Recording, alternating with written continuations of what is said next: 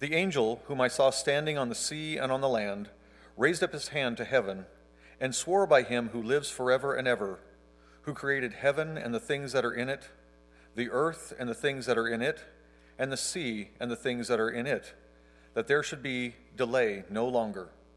But in the days of the sounding of the seventh angel, when he is about to sound, the mystery of God would be finished, as he declared to his servants, the prophets. Then the voice which I heard from heaven spoke to me again and said, Go, take the little book which is open in the hand of the angel who stands on the sea and on the earth. So I went to the angel and said to him, Give me the book. And he said to me, Take and eat it, and it will make your stomach bitter, but it will be as sweet as honey in your mouth. Then I took the little book out of the angel's hand and ate it, and it was as sweet as honey in my mouth. But when I had eaten it, my stomach became bitter. And he said to me, You must prophesy again about many peoples, nations, tongues, and kings.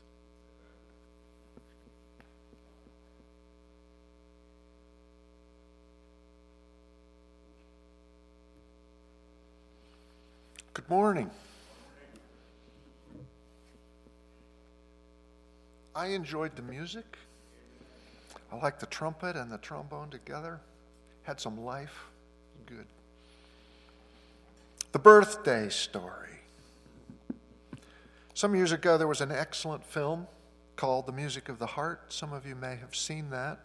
It tells the true story of Roberta Giuseppe, who founded the Opus one eighteen Harlem School of Music and fought for music education funding in the public schools of New York City. There's a poignant scene near the beginning of the story where Meryl Streep, who plays the part of the single mother music teacher, is trying to comfort her seven-year-old son. Her husband has left her for another woman, and she's moved across the country. She's living alone with her two young sons in a cheap uh, apartment, run-down apartment, and uh, the boys are having a hard time dealing with the tough reality that Dad doesn't want to be with them anymore. She's trying to explain as best she can that Daddy still loves them, but that he'll never be coming home ever again. And suddenly her little boy just cuts her off mid-sentence, seemingly uh, changing the subject completely. Tell me the birthday story, Mama, he says, and she can't make any sense of his request. You know the story, she says. I've told it to you a dozen times, and your birthday is still a long time coming. Why do you, why do you want the birthday story? Just tell me the birthday story, he says. And so she tells him the story of the day that he was born and how happy she had been and how happy his father had been.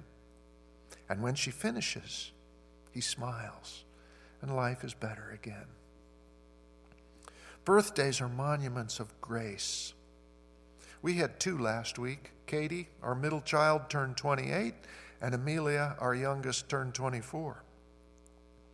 Birthdays are unique among the holidays we celebrate because we don't do a thing to earn them or to deserve them other than exist, other than to make another trip around the sun. But you get a birthday not because you've done some great thing. You get one because somebody else has done some great thing, namely your parents. And so you get it just because you are. And when they come, they remind us we are loved. We are wanted. Our very being is a reason for joy. Of course, we know that in our fallen world, there are lots of babies who are not necessarily wanted when they arrive, and lots of kids are neglected and unloved. But that's a result of sin. That's not the way God intended for it to be. God's intention is that all birthdays be days of grace. And he wants everybody to, to know that they are precious, because they are. Everybody is precious. People have birthdays, and And everybody's got a story. And churches have birthdays too. It's not uncommon in the Bible to come across the retelling of these stories. For example, Psalm one hundred five is such a retelling. Originally set to music, it is a ballad of Israel's birth as a nation. It rehearses all the significant details from the call to Abraham to the plagues that fell on the, in the Exodus. It centers on God's mighty acts, and the climax of the story is verse forty-three. He brought out his people with rejoicing, his chosen ones with shouts of joy. As the ancient people of God recited or sang that psalm, they were reminded, we were chosen, we are loved. And when we read it and recite it, we're reminded of the same thing. In the ancient days, God's people had a custom. They'd set up piles of rock to commemorate significant events in the life of the community. They were called Ebenezers. For example, God commanded his people to set up a rock pile of stones taken from the riverbed after they'd crossed the Jordan and entered the Promised Land. In Joshua chapter four and twenty-one, God explains why they were supposed to do this. In the future, when your descendants ask, what do these stones mean? Tell them, Israel crossed over this Jordan on dry ground, for the Lord your God dried up the waters before you.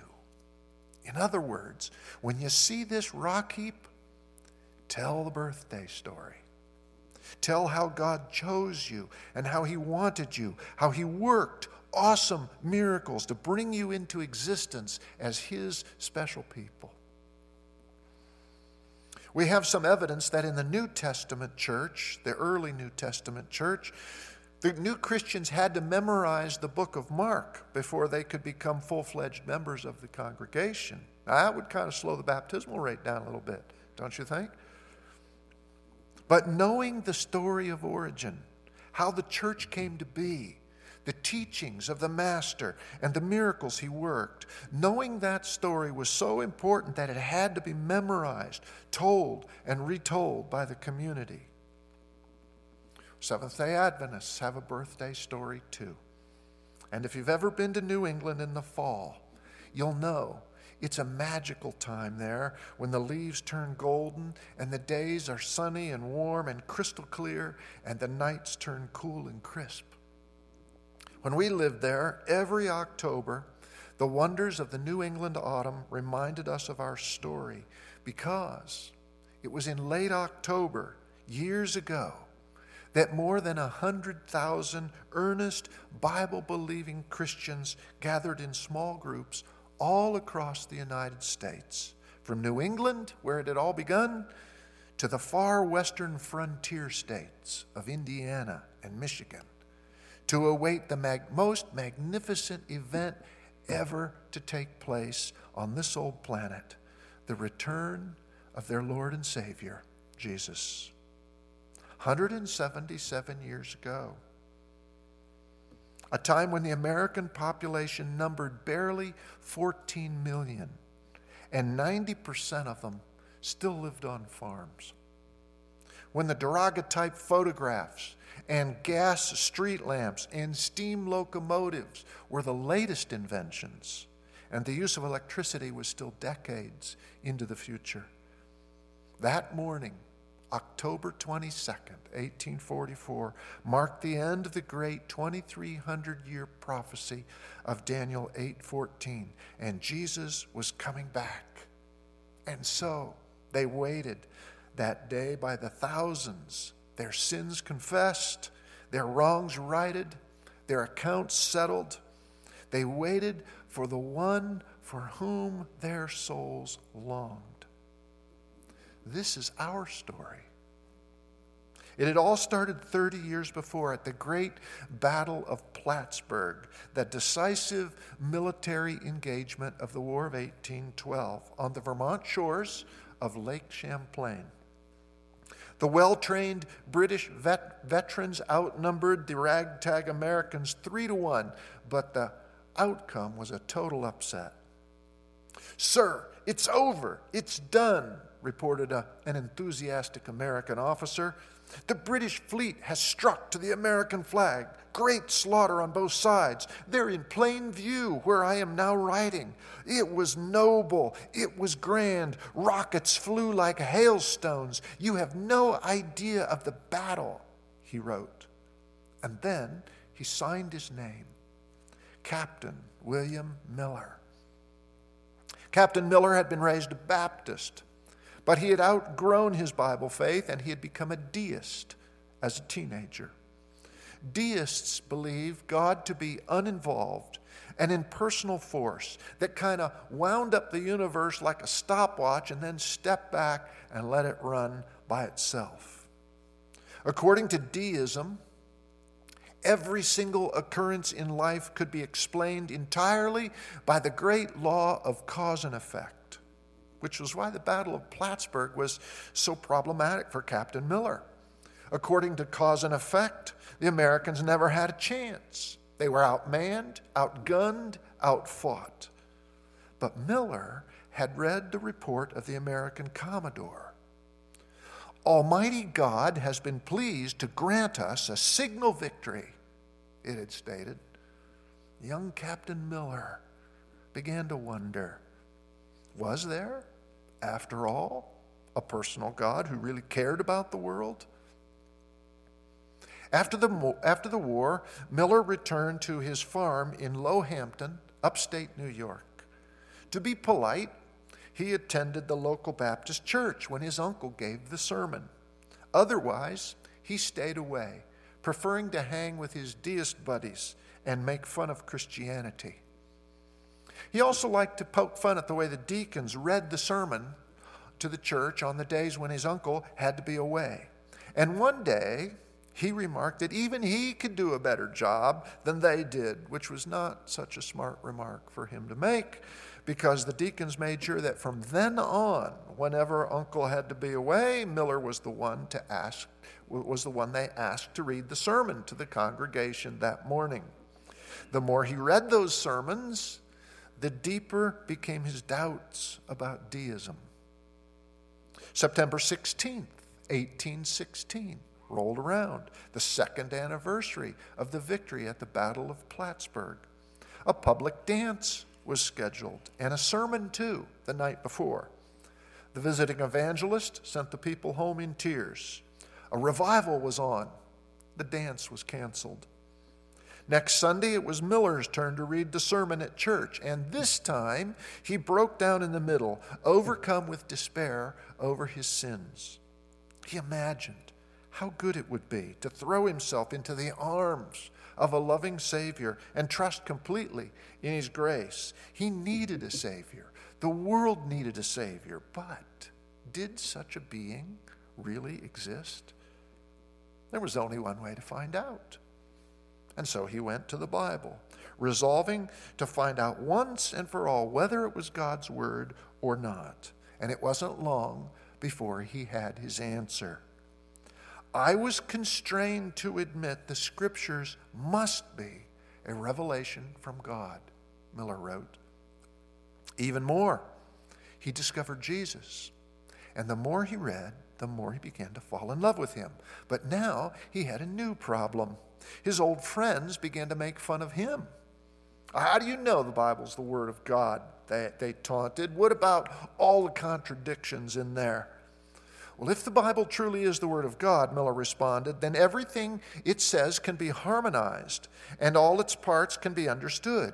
Give me time and I will harmonize its apparent contradictions, or I'll be a deist still. And so he set to work. He laid aside every book except the Bible and a concordance. He began at the beginning with Genesis one one, and he advanced no more quickly than he could resolve the apparent discrepancies. And one by one, those seeming contradictions just melted away. But what's more, he discovered over and over again the prophecies and the promises that Jesus would return to the earth one day. Since many of the Bible's prophecies had already come true, he figured, why not this one too? Why wouldn't Jesus come back? And then one fateful day, he came to the Bible text that was to mark his life forever. Daniel eight fourteen. Unto two thousand three hundred days, then shall the sanctuary be cleansed. This was, for Miller, a very puzzling verse. He intensified his study, sometimes staying awake the whole night through. What could it possibly mean? He discovered the starting point of the prophecy, the decree to restore and rebuild Jerusalem, which was given in four fifty-seven B C. Then he discovered in Ezekiel the prophetic year for a day principle, and a simple math calculation gave him the end point. But what was the sanctuary that Daniel spoke about? It must be, he finally reasoned, the earth. And so it was that two years after his study began, in the year eighteen eighteen, Miller came to the startling conclusion that Jesus was coming back to the earth at the end of the twenty-three hundred years, sometime around the year eighteen forty-three. Jesus was coming back in twenty-five short years. Now he had an even bigger problem, because if he was right, then people had to be warned.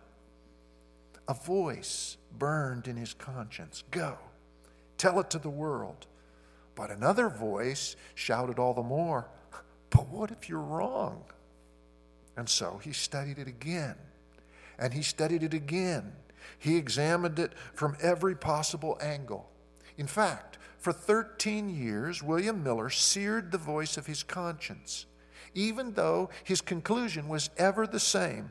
Jesus is coming back around the year eighteen forty-three. Finally, he could stand it no longer. Agonizing with God in prayer, Miller finally surrendered. "I'm just an old farmer," he told God, "but if you open a way, I'll go." The peace that flooded his soul did not last long, because ten minutes later there came a knock at his door. The very first official request for him to share his prophecy studies in a public meeting. Miller was caught again. This time he couldn't back down. "Even deists are honest people," he reasoned. "How can a Christian be, be any less?" So in eighteen thirty-one, at the age of forty-nine, William Miller gave his first series of lectures, sitting around a neighbor's farmhouse kitchen table. He expected scorn and ridicule from his hearers. What he got instead was amazement. The message of Christ's soon return ignited like a spark in a tinder-dry forest, and the news spread like wildfire. Invitations to lecture began pouring in. Within six months, Miller had to retire from farming because he was in such demand as a prophecy speaker. In eight years, Miller estimates he preached series of lectures in over six hundred different churches. You think about that. That's seventy-five series a year. That's a series of lectures every four days, every single one of them in a different church. Many of them were small churches in small towns, but that was soon to change. By, by eighteen thirty-nine, his teaching had come to the attention of Joshua V. Himes, who in that day was one of the most influential ministers in the United States. He was the pastor of the Chardon Street Chapel in Boston, and Himes was simply amazed. He was also convinced that Miller was speaking truth. Jesus would come in five short years. We have got to warn people. And so Himes made a courageous decision. From that moment on, he laid his fortune, his considerable influence, and his life upon God's altar, vowing to help Miller spread the news that Jesus was coming soon. Almost overnight, this honest backwoods country farmer was preaching in the largest auditoriums in the most influential cities in America: Boston, Cleveland, New York, Portland. Audiences grew in number from five hundred to one thousand to five thousand, to as many as twenty thousand listeners in a single venue, all listening at the same time with no electronic amplification, with no slides being projected onto screens. You think Key Arena in Seattle, okay? Have anybody ever, ever been to Key Arena over there in Seattle? All right. Uh, that's, this would be like preaching to a sellout crowd in in. in Key Arena, standing room only, with no P A, and people are crowding to get in there and hear. This was the greatest Christian revival ever to take place in American history. And it spread across the country like an unstoppable firestorm. Jesus was coming back. The twenty-three hundred years was almost finished. In eighteen forty, Joshua Himes published Miller's lectures in printed form in Boston in the first issue of a magazine he called The Signs of the Times. That magazine is still in publication, by the way. It is the longest continually published religious periodical in American history. Soon after, other periodicals, uh, other periodicals sprang up in other cities. The Advent Chronicle, the Glad Tidings, the Midnight Cry, the True Cry, in cities as far-ranging as Cleveland and Cincinnati. The presses ran at a phenomenal rate, and by eighteen forty-three, eight million copies had been printed, more than one copy for every two citizens in the United States. Everyone in America had at least heard that Jesus was coming again around eighteen forty-three. By eighteen forty-one, the movement that William Miller had sparked passed him by. Hundreds of preachers, Methodists, Congregationalists, Baptists, Christian Connections, they all preached the Advent message, not the Adventist message.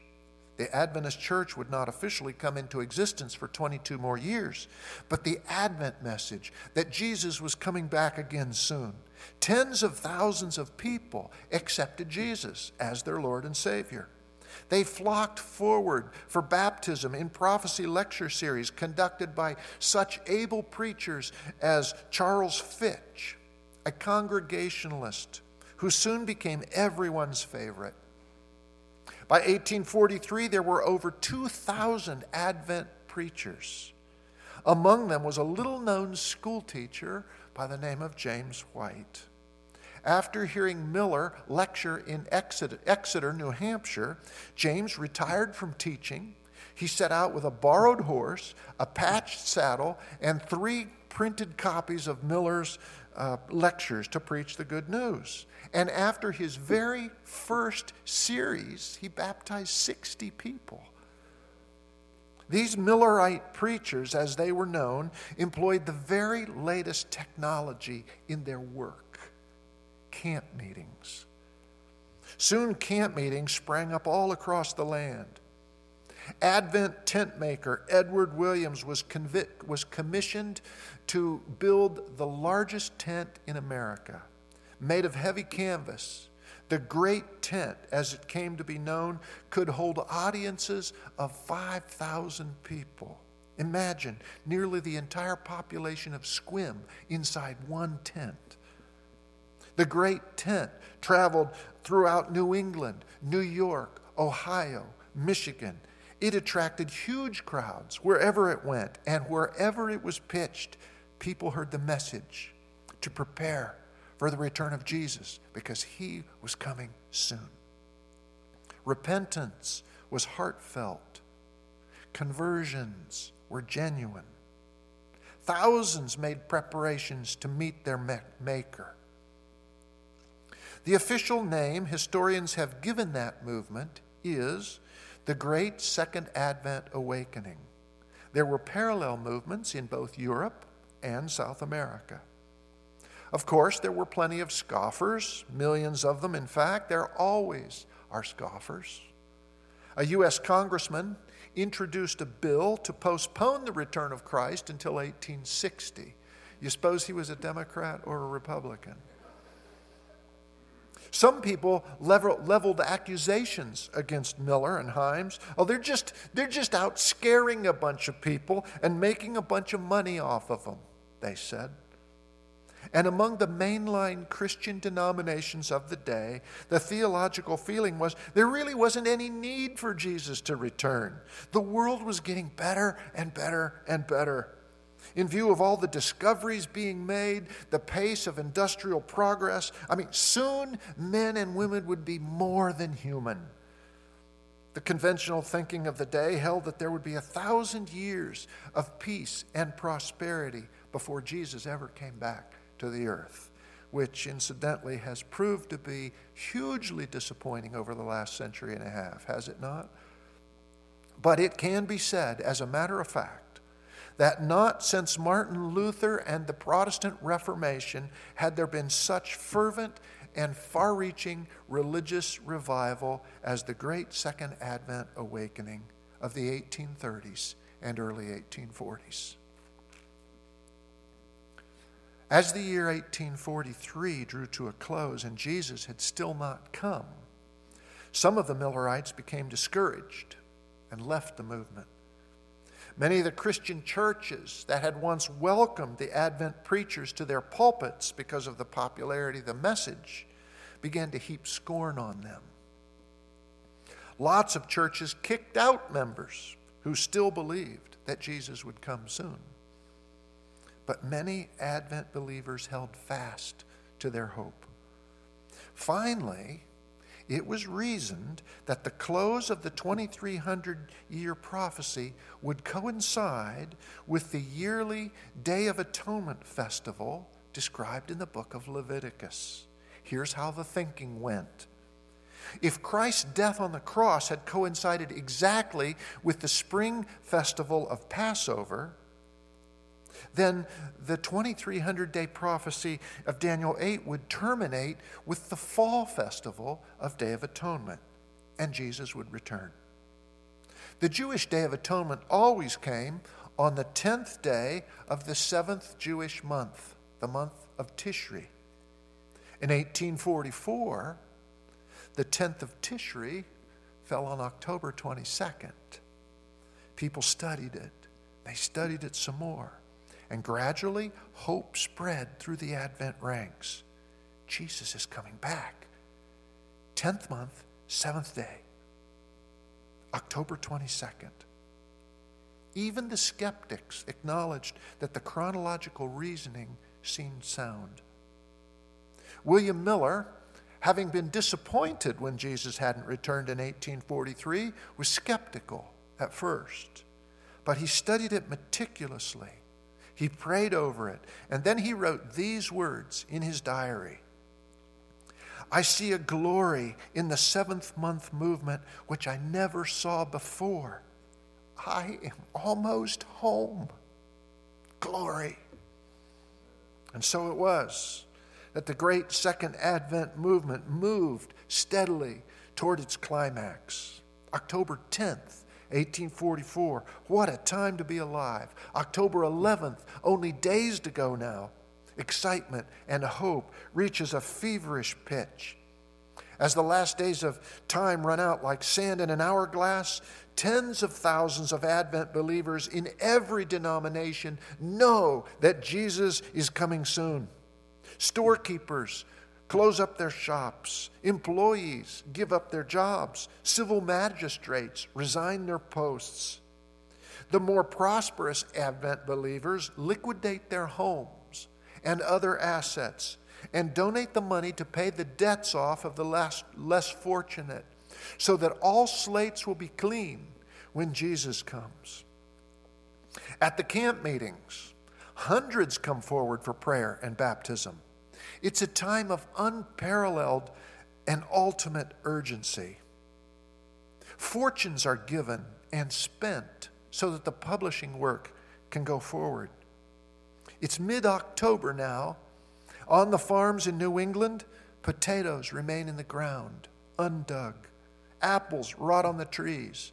Hay falls uncut into the fields. The believers won't be needing apples or hay or potatoes this fall, they'll be home. In Philadelphia, a tailor on Fifth Street closes his shop in honor of the King of Kings, his sign says, who will appear on October twenty-second. A large department store in Brooklyn discharges all its employees. Steam presses run night and day, turning out final issues of The Midnight Cry. The climax builds. October thirteenth, nine days to go. October fourteenth. On October fourteenth, Charles Fitch, the popular preacher, takes cold after baptizing three groups of new believers outdoors in a pond in a cold, stiff wind. October fifteenth, October sixteenth. On October sixteenth, Fitch dies of pneumonia, but his small children are told not to cry. We'll see Daddy again when Jesus comes in less than a week now. On October eighteenth, the Great Tent is folded up for the final time.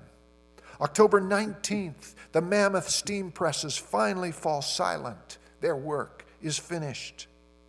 And on October twentieth, the Advent preachers began heading for their homes to be with their families. They travel on horseback mostly, a few by train.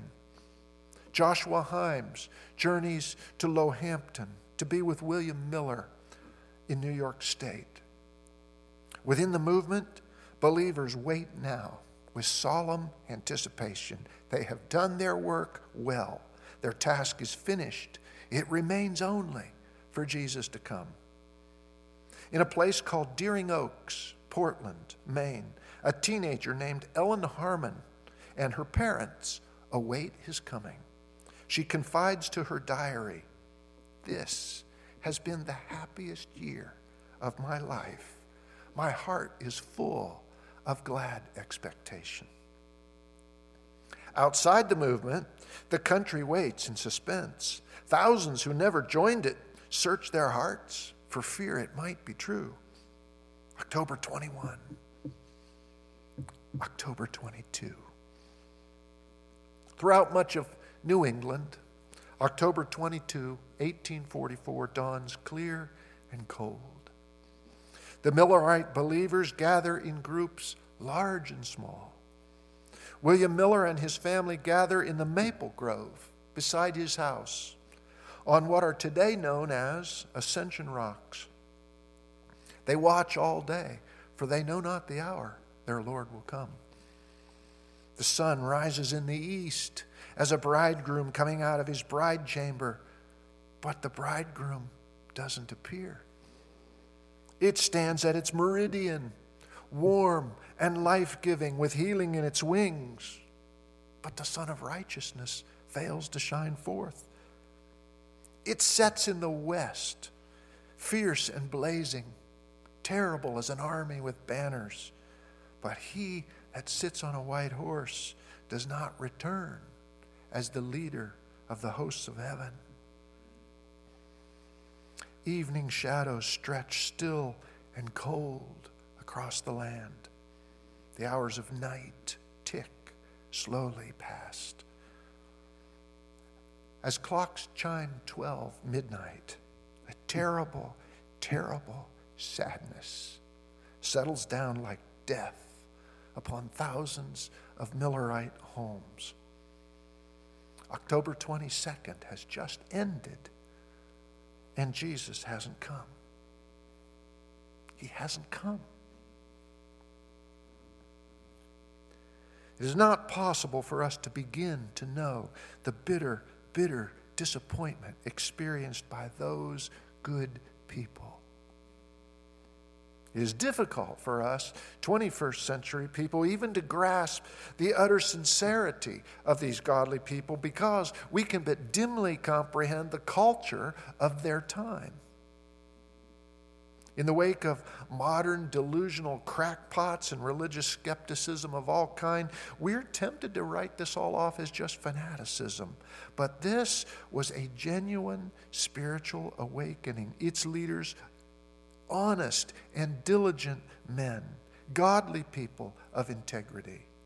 In fact, it is on account of the authenticity of the revival that the disappointment was so deep and so long-lasting. people had literally risked and given their lives. Can we begin to imagine how crushed they might have been? Can we hear the sobs of the two little Fitch children as they begged their bewildered mother, "But Mommy, why didn't Daddy wake up? You said Jesus was coming and that Daddy would wake up." Years later, James White, one of the eventual founders of the Seventh-day Adventist Church, wrote of the anguish of that time.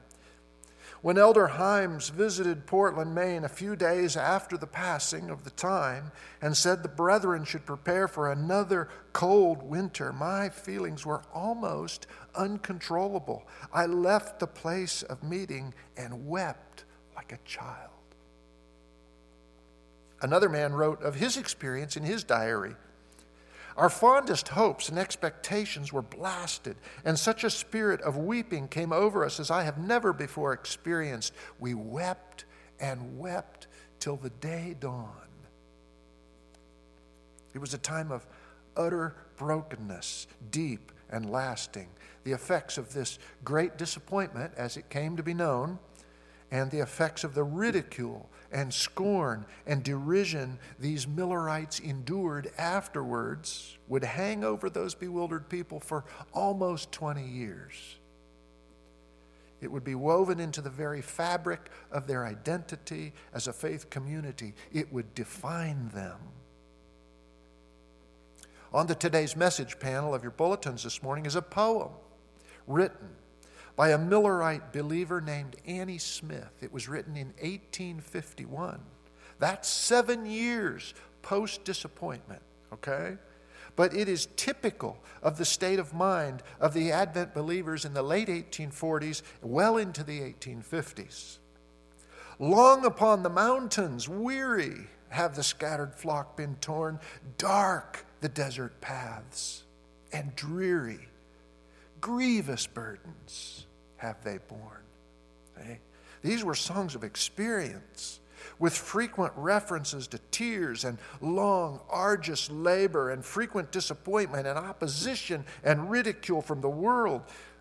Many of these hymns of this period portray the world and earthly life as, as tough and dreary, and of believers as persecuted.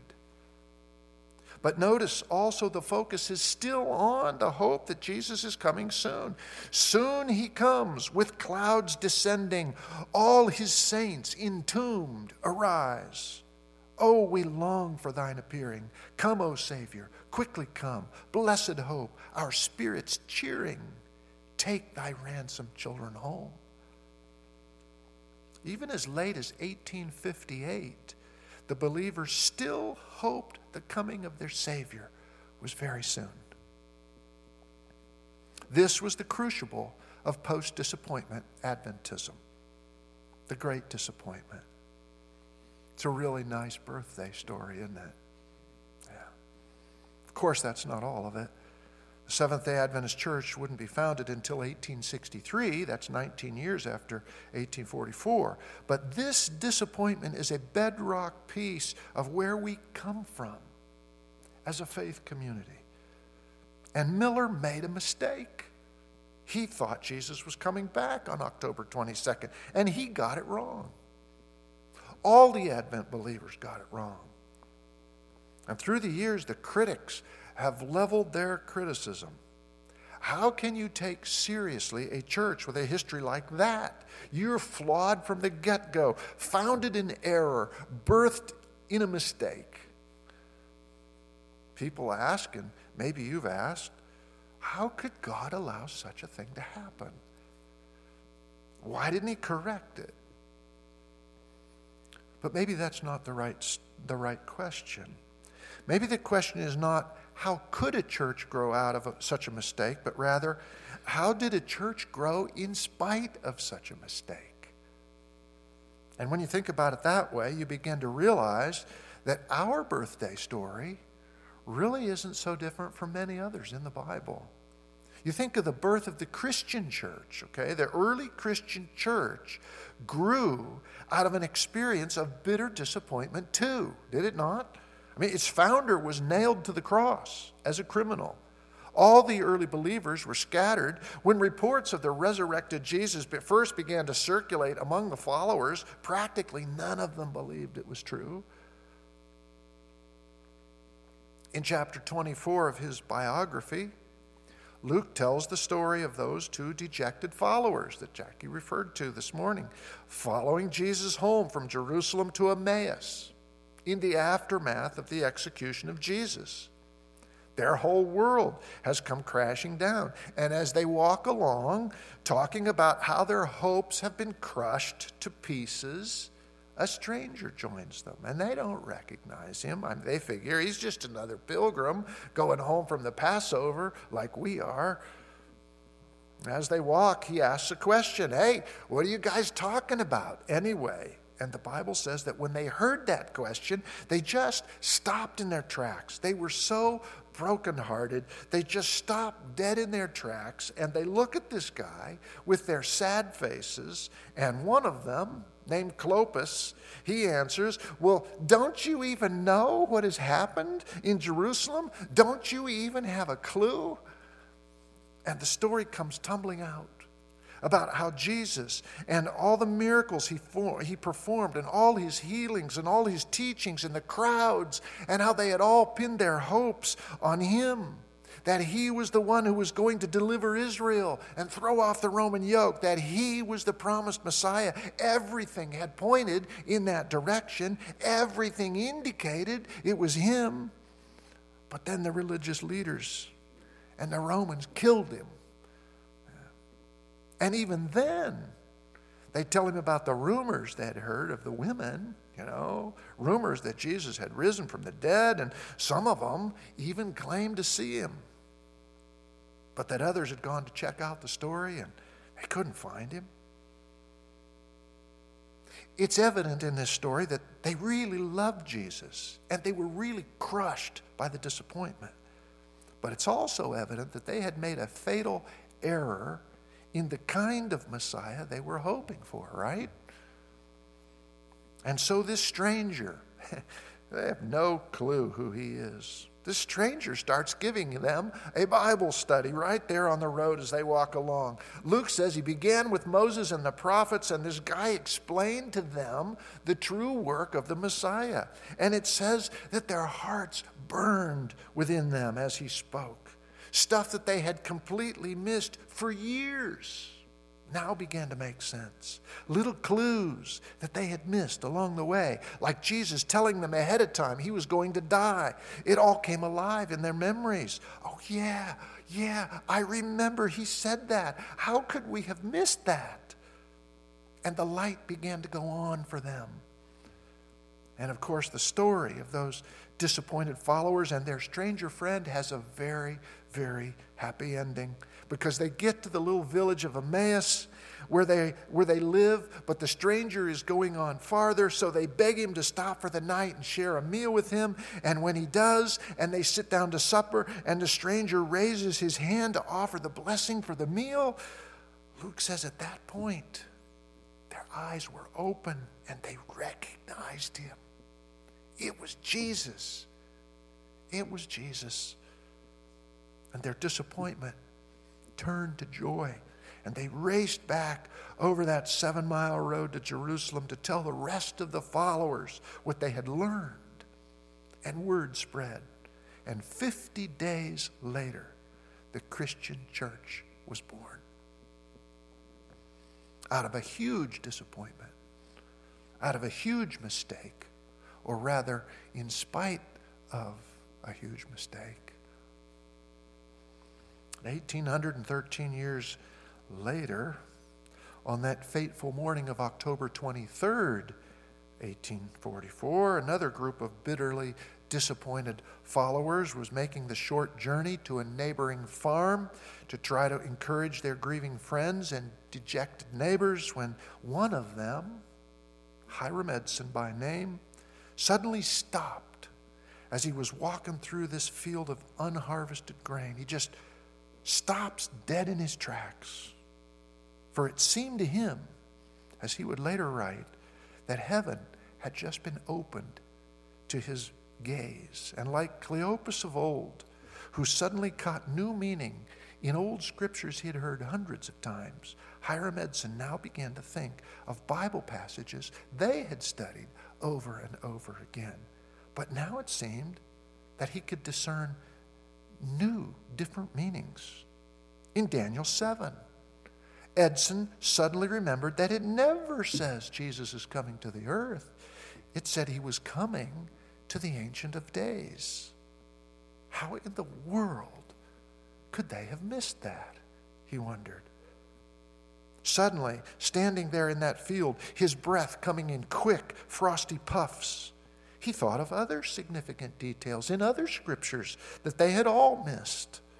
The Advent believers had put a lot of stock in the wedding parables of Matthew twenty-five and Luke twelve. Suddenly, Luke twelve and verse thirty-six just flashed into his mind. Be dressed and ready for service and keep your lamps burning like men waiting for their master to return from a wedding banquet. Of course, now it seemed as plain as day. They had all assumed Christ was coming to the earth for his wedding, but Jesus says we are to wait for him to return from the wedding. Little by little, so much of it began to make sense. Overlooked passages like Hebrews seven, eight, and nine began to come into his mind. Then Revelation chapter ten and verse nine burned itself into his consciousness. And these are the words that Darrell read to us this morning. John writes, "So I went to the angel and asked him to give me the little scroll. He said to me, 'Take and eat it. It will turn your stomach sour, but in your mouth it will be sweet as honey.' So I took the little scroll from the angel's hand and ate it. It tasted as sweet as honey in my mouth, but when I had eaten it, my stomach turned sour. Then I was told, 'You must prophesy again about peoples, nations, languages, and kings.'"